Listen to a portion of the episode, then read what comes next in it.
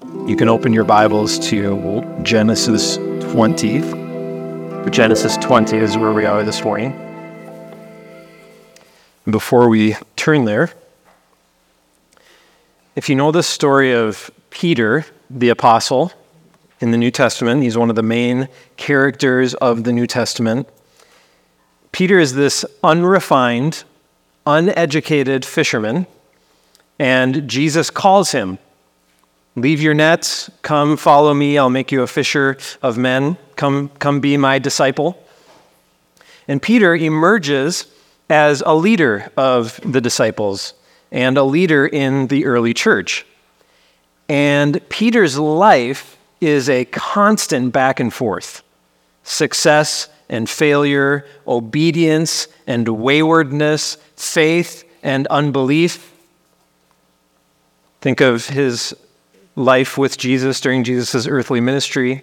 Jesus is walking on the water as the disciples are in the boat, and Peter steps out of the boat and begins to walk on the water with Jesus, takes a few steps, and then he gets fearful and starts to sink. Later on, when Jesus asks the disciples, Who do people say that I am? G- Peter answers, and then Jesus looks at Peter says, Who do you say that I am? And Peter makes the good confession You are the Christ, the Son of God. So Peter sees, Peter knows. And then just a few verses later, Jesus tells Peter that as the purpose of his ministry is to come and die, be arrested and crucified, to die on the cross, and then on the third day rise again. So Jesus predicts his death, burial, and resurrection. And Peter rebukes Jesus. Far be it from you, Lord. This can never happen to you. And Jesus says, Get behind me, Satan. You're setting your mind on the things of the flesh, not on the things of God. On Good Friday, Jesus, Jesus is praying in the Garden of Gethsemane, asks Peter to pray with him. Peter falls asleep. And then, when Jesus is on trial, Peter denies that he even knows Jesus three times. And then, even after the, the resurrection, after the ascension, when Peter is a leader in the early church, when Peter is uh, one of the people that others look to, Peter sinfully separates himself from Gentile Christians and he's rebuked by Paul in the book of Galatians. Paul tells the story of Peter separating himself from the Gentile Christians in order to uh, please the circumcision party. And Paul sees Peter doing this, and Paul confronts Peter, saying, Peter, you are out of step with the truth of the gospel. This is after the ascension. And Peter, of course, comes to his senses and he returns to this right doctrine, right behavior. So, Peter's life two steps forward, one step back. Follow for a little bit, turn off the road, and need to be brought back in. Each time, Jesus persists in his relationship with Peter.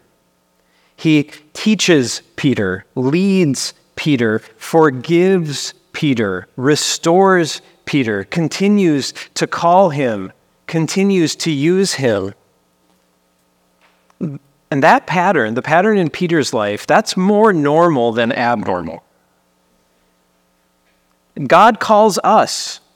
God rescues us from our sin. God sets us on the path of following Him as disciples. And on that path, we start and stop. We take three steps forward, two steps back. We get lost on side trails. Sometimes we lay down in the middle of the road, like the, like the little boy in, in the aisle of the grocery store who's just done with mom's grocery run. That's us. But alongside us, we have this hectic, irregular, chaotic life, these unstable patterns in our own lives.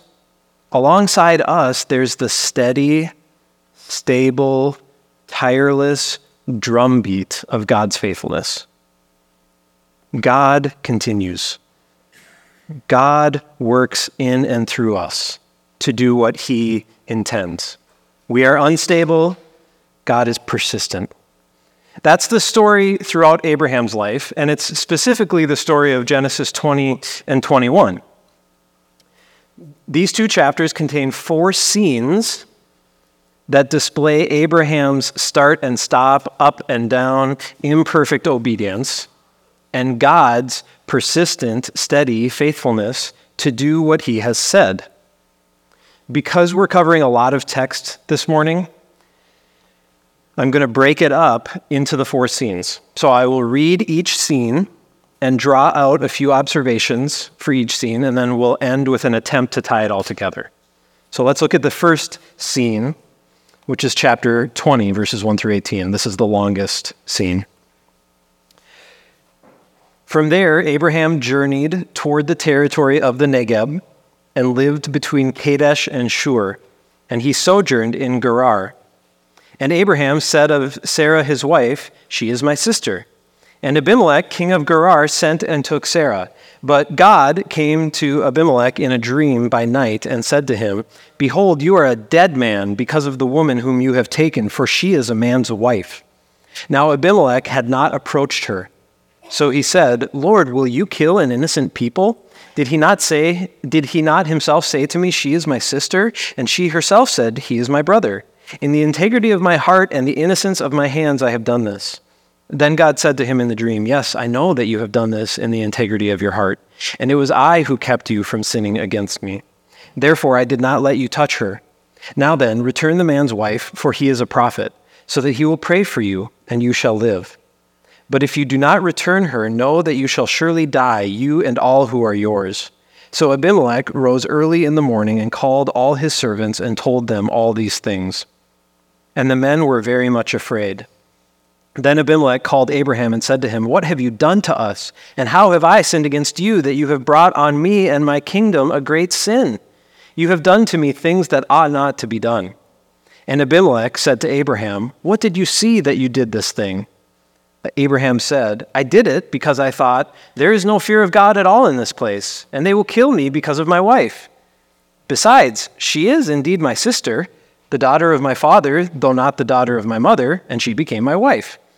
And when God caused me to wander from my father's house, I said to her, This is the kindness you must do to me. At every place to which we come, say of me, He is my brother.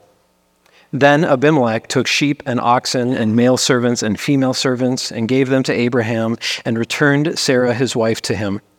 And Abimelech said, Behold, my land is before you, dwell where it pleases you. To Sarah, he said, Behold, I've given your brother a thousand pieces of silver. It is a sign of your innocence in the eyes of all who are with you, and before everyone you are vindicated. Then Abraham prayed to God, and God healed Abimelech, and also healed his wife and female slaves so that they bore children. For the Lord had closed all the wombs of the house of Abimelech because of Sarah, Abraham's wife. That's scene one. And you might as I'm reading it, you're thinking, we've already read this. That's the point. This scene is really, really similar to the scene in Genesis 12, where Abraham is sojourning in Egypt and does the same thing, tells the Pharaoh in Egypt that Sarah is his sister, not his wife. So Abraham is still this far into the story after this much work on the Lord's behalf, after the Lord has revealed himself to Abraham again and again and again, after all that God has done for Abraham, Abraham is still prone to sinfully trust in his cleverness and cunning, to use deceit and to endanger his wife. He is still prone to distrust God and his protection and provision. He is still willing to put the line of blessing at risk. God has just told Abraham, Sarah, your wife, who is at this point 90 years old, she is still able to conceive. I will give her a child, and that child will be the child of blessing. And in spite of that, Abraham again puts her in this position of risk. God again protects Abraham, just like he did back in Genesis 12.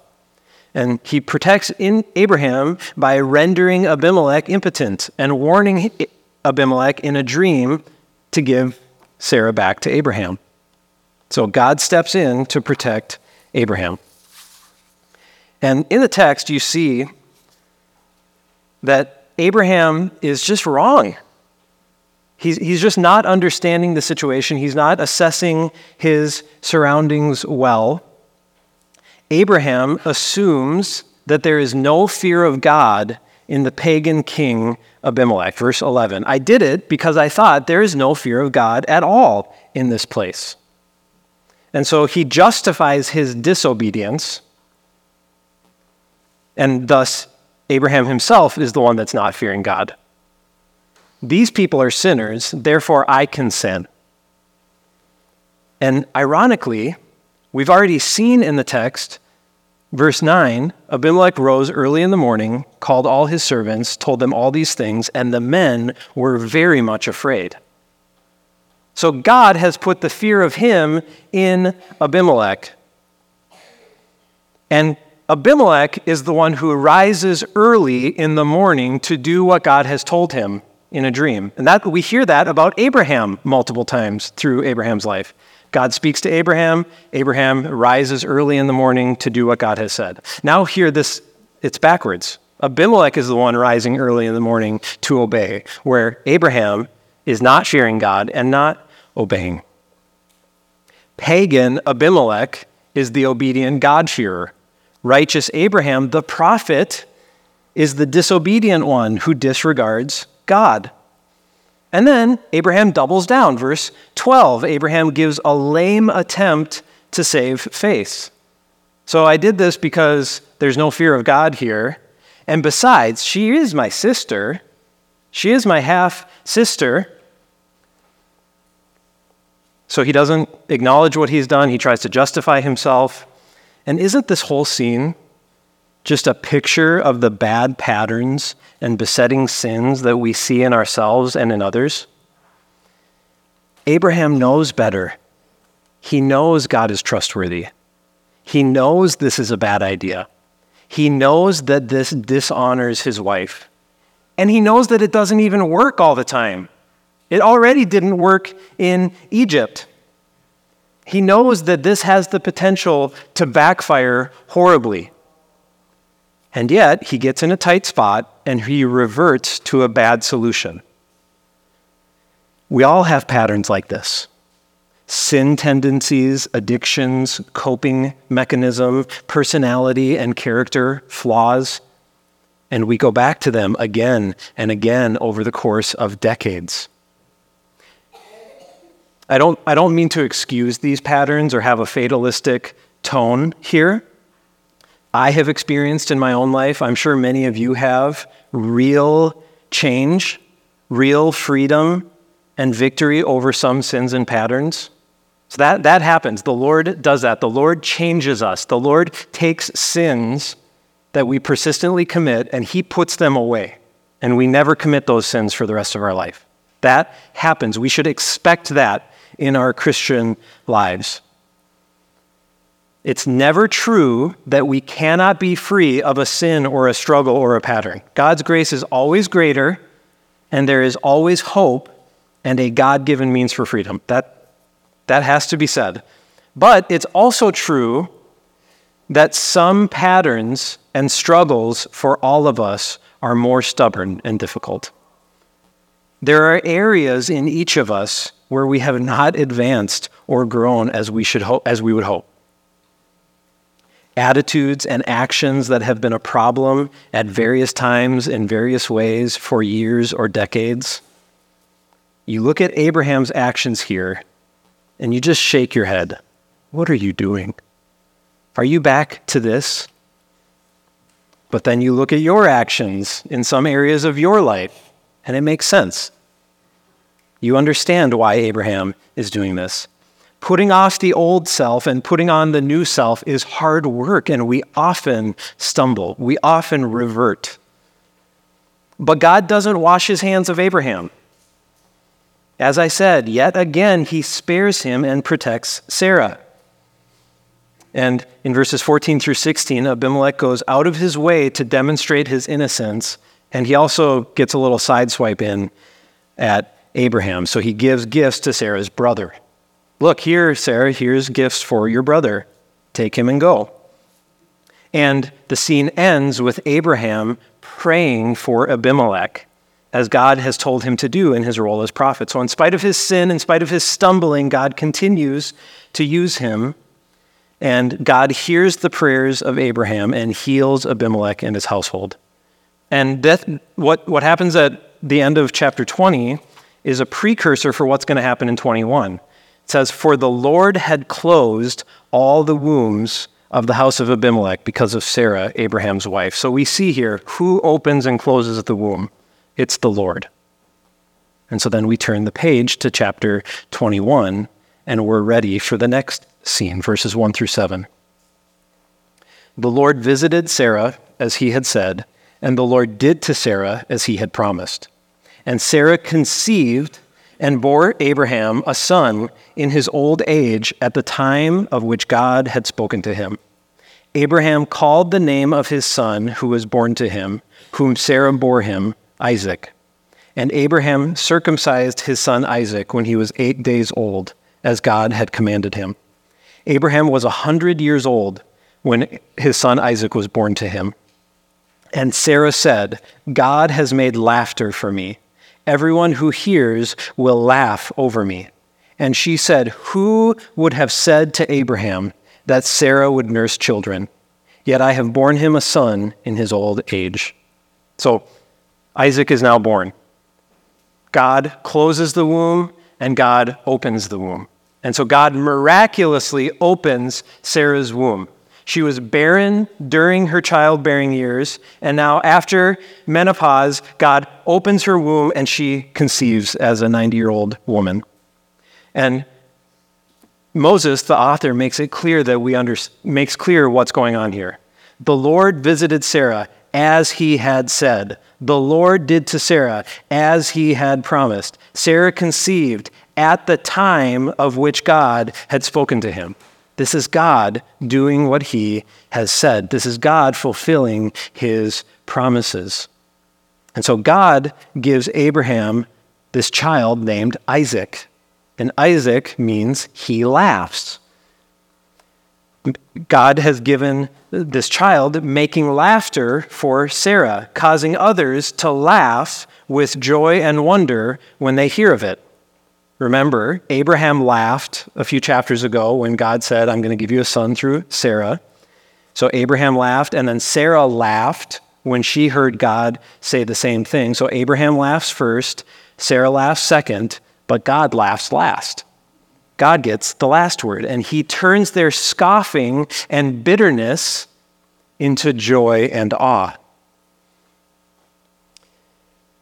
So God does what he promises in verses 1 through 2, and then in verses 3 and 4, Abraham does what God told him to do names his son Isaac and circumcises him on the eighth day. And then the scene ends in verse 7 with Sarah saying, Who would have said to Abraham that Sarah would nurse children? Who would have said something like this? And as we're reading it, we say, God. God is the only one who would have said this. God is the, is the one who has done this. Remember, He is God Almighty. He keeps covenant and steadfast love. He does all that He promises. We, like we just sang, Oh, let my heart learn. When you speak a word, it will come to pass. God is teaching Abraham and, Isaac, Abraham and Sarah here. Listen to me. Listen to what I say. Believe my promises. So, among the chaos and dysfunction and confusion in Abraham's and Sarah's hearts, and the chaos and dysfunction and confusion in the world around them, God is calmly, consistently, effectively working out his plan. And that's true now, even in our lives. The chaos and anxiety and disarray we feel is not shared by God. God is not worried this morning. God's heart is not troubled this morning. God's heart is not divided this morning. He is steady.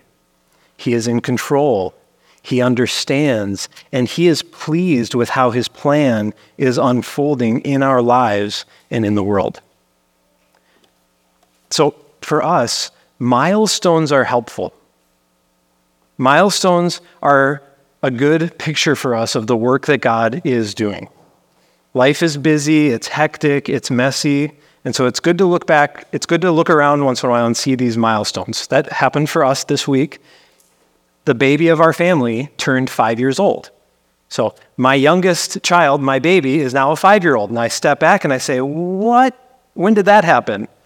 How is this, how is this possible? And so I, I look, okay, even our youngest is now a five year old. And you, you step back and you look at our, our family, and I think there is just a mountain of grace to look back on and thank God for. Everything in our family is certainly not perfect, certainly not easy, but we can step back on a week like this when a, when a kid has a birthday and we can see markers of God's kindness, His provision, His trustworthiness. And all of that helps us, gives us hope to keep walking. I heard someone, I read something this week, someone said, a monument is this is how far I've gotten a milestone says, This is how far I've gotten so far, but I'm going to keep going. And so it's good for us to have those milestones. So that's scene two. Scene three. Verse 8 The child grew and was weaned, and Abraham made a great feast on the day that Isaac was weaned. But Sarah saw the son of Hagar the Egyptian, whom she had borne to Abraham, laughing. So she said to Abraham, Cast out this slave woman with her son, for the son of this slave woman shall not be heir with my son Isaac. And the thing was very displeasing to Abraham on account of his son. But God said to Abraham, Be not displeased because of the boy and because of your slave woman. Whatever Sarah says to you, do as she tells you, for through Isaac shall your offspring be named. And I will make a nation of the son of the slave woman also, because he is your offspring. So Abraham rose early in the morning and took bread and a skin of water and gave it to Hagar, putting it on her shoulder, along with the child, and sent her away. And she departed and wandered in the wilderness of Beersheba. When the water in the skin was gone, she put the child under one of the bushes. Then she went and sat down opposite him a good way off, about the distance of a bow shot, for she said, Let me not look on the death of the child. And as she sat opposite him, she lifted up her voice and wept. And God heard the voice of the boy, and the angel of God called to Hagar from heaven and said to her, What troubles you, Hagar? Fear not, for God has heard the voice of the boy where he is. Up, lift up the boy, and hold him fast with your hand, for I will make him into a great nation. Then God opened her eyes, and she saw a well of water. And she went and filled the skin with water and gave the boy a drink. And God was with the boy, and he grew up. He lived in the wilderness and became an expert with the bow. He lived in the wilderness of Paran, and his mother took a wife for him from the land of Egypt. So when Isaac is a toddler, Abraham throws a feast. His other son, Ishmael, who by now is 15 or 16 years old, laughs again, laughs at the boy named He laughs. And this is a mocking laugh at Isaac. So the older son is mocking the younger son. And Sarah becomes angry and tells Abraham to cast out Hagar and Ishmael. Get rid of my rival wife and her son. Abraham is displeased because of Ishmael, his son. And surprisingly, God sides with Sarah, agrees with Sarah, says, Yes, cast out the woman and her son confirming that Abraham should indeed listen to Sarah and remove Ishmael and Hagar from the picture. Now, what gives? This is a strange text, and the cultural context is very different, very foreign to us. In my pastoral counseling, I have never had a situation like this. This hasn't popped up yet. God told Abraham in chapter 17 that he was going to fulfill the covenant through Isaac. He was going to fulfill the covenant his way, in his time, through the miraculous birth of Isaac, not the natural, humanly clever and competent birth of Ishmael. God told Abraham, I will indeed bless Ishmael, but I'm going to fulfill the covenant through Isaac. And so Abraham should have considered this. He should have consented to this reality. He should have made a clear runway for the son of the promise, which meant that he himself should have made provision for Ishmael and sent him away. Sarah is in a position to become angry, and it's probably sinfully angry, but she is in this position because of Abraham's inaction, because Abraham has been shuffling his feet. And we actually see this dynamic play out in the way that it should have at the end of Abraham's life. We don't think about this passage very often. It's a lesser known passage in Abraham's life, but in chapter 25, at the end of his life, after Sarah's death, Abraham takes another wife named Keturah, and he has six more sons by this wife. And we're told in chapter 25 that he cares for these sons and he gives them gifts. In other words, he gives them financial help to get a good, stable start with their lives, gives them these gifts, and then sends them away from Isaac. And we are told that Isaac alone inherited. So if you think of Abraham as the CEO of Abraham Nomadic Enterprises, Isaac is the heir. Isaac is the one who takes over the family company. So that's what Abraham ought to have done with Ishmael. And because he doesn't, it creates a toxic, explosive mess in his household, and he is put in a position where he acts in haste and sends Hagar and Ishmael away with a loaf of bread and a jug of water. But again, God intervenes to provide. God hears the cries of the boy, speaks again to Hagar, says that he will take care, that he will care for Ishmael and cause Ishmael to prosper. He provides water for Hagar and the child, and they begin a life away from Abraham and Isaac, the son of the promise. So God is graciously, faithfully sorting out the mess and dysfunction of Abraham's household. Then we have our final scene, verse 22. At that time, Abimelech and Phicol, the commander of his army, said to Abraham, God is with you in all that you do. Now therefore swear to me here by God that you will not deal falsely with me or with my descendants or with my posterity, but as I have dealt kindly with you, so you will deal with me and with the land where you have sojourned. And Abraham said, I will swear. When Abraham reproved Abimelech about a well of water that Abimelech's servants had seized, Abimelech said, I do not know who has done this thing. You did not tell me, and I have not heard of it until today. So Abraham took sheep and oxen and gave them to Abimelech, and the two men made a covenant. Abraham set seven ewe lambs from the flock apart. And Abimelech said to Abraham, What is the meaning of these seven ewe lambs that you have set apart? He said, These seven ewe lambs you will take from my hand, that this may be a witness for me that I dug this well. Therefore, that place was called Beersheba, because there both of them swore an oath. So they made a covenant at Beersheba. Then Abimelech and Phicol, the commander of his army, rose up and returned to the land of the Philistines. Abraham planted a tamarisk tree in Beersheba and called there on the name of the Lord, the everlasting God. And Abraham sojourned many days in the land of the Philistines. At the beginning, in scene one, Abraham is afraid of Abimelech. and he seeks to protect himself. Now, in scene four, Abimelech is concerned about Abraham, and Abimelech pursues a covenant of peace with Abraham. Abimelech is treating Abraham like the greater party. Abimelech is saying, Abraham, I'm worried about you. If you attack me and my people, we're in trouble. I don't think we can win that battle. That's why his, the commander of his army is there with him.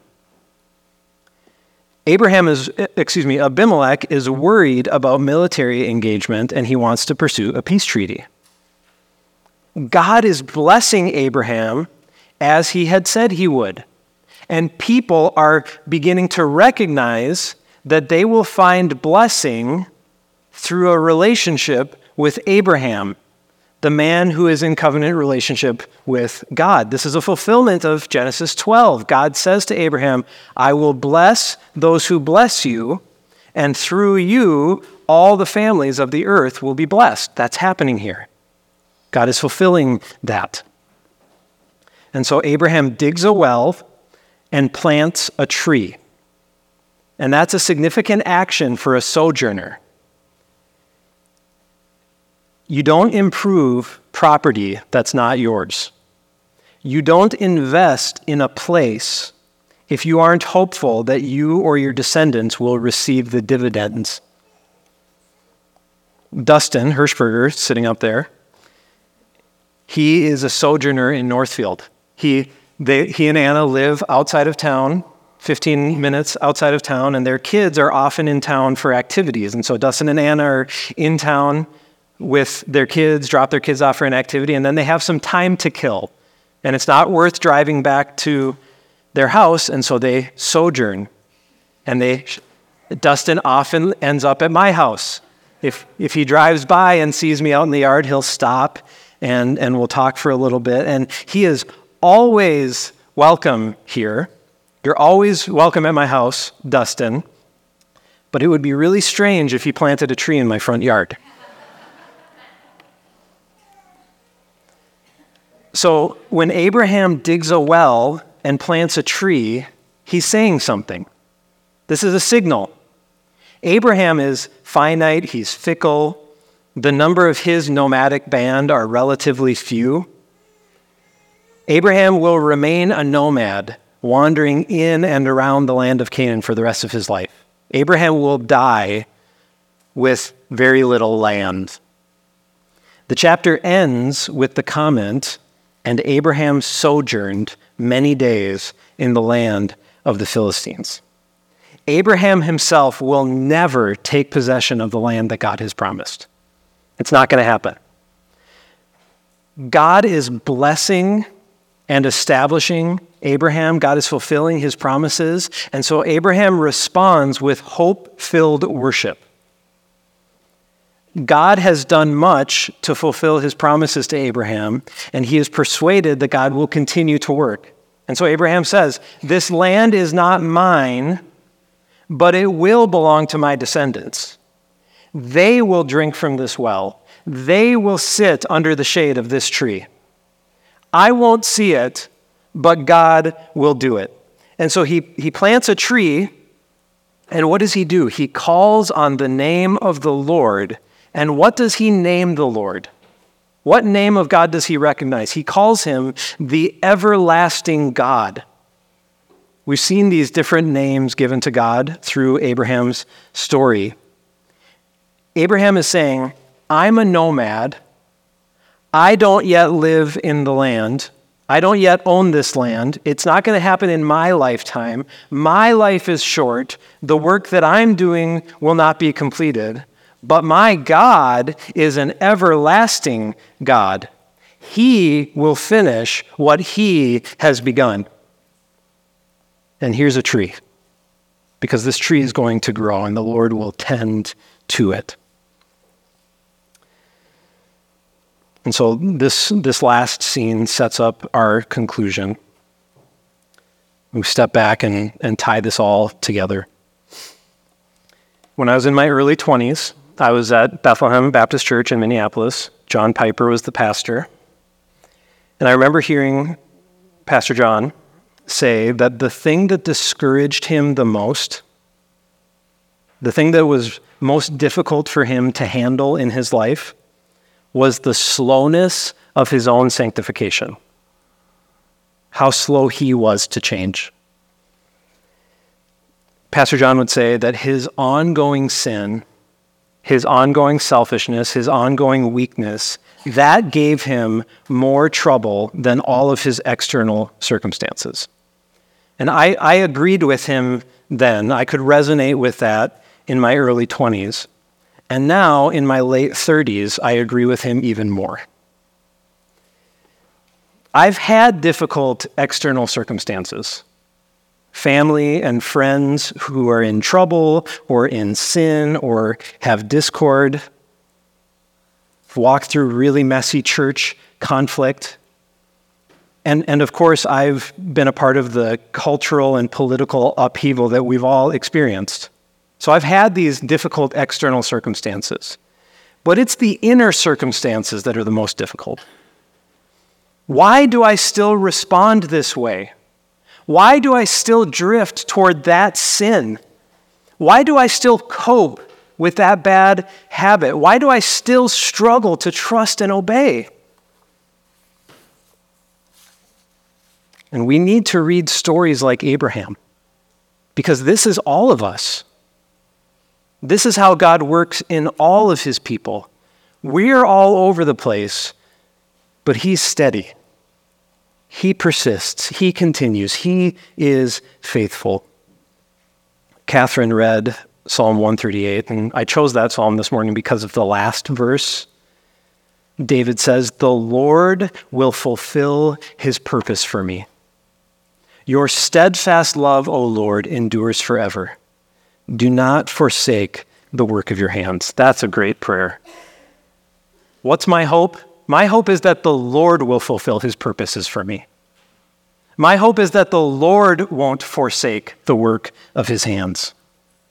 Or this week's fighter verse, Isaiah 46, 3 and 4. God says, Listen to me, O house of Jacob, all the remnant of the house of Israel, who have been borne by me from before your birth, carried from the womb. Even to your old age, I am He, and to gray hairs I will carry you. I have made and I will bear. I will carry and will save. God is the one who will bless you. God is the one who will bring about his purposes. Until your life is over, God is never done with you.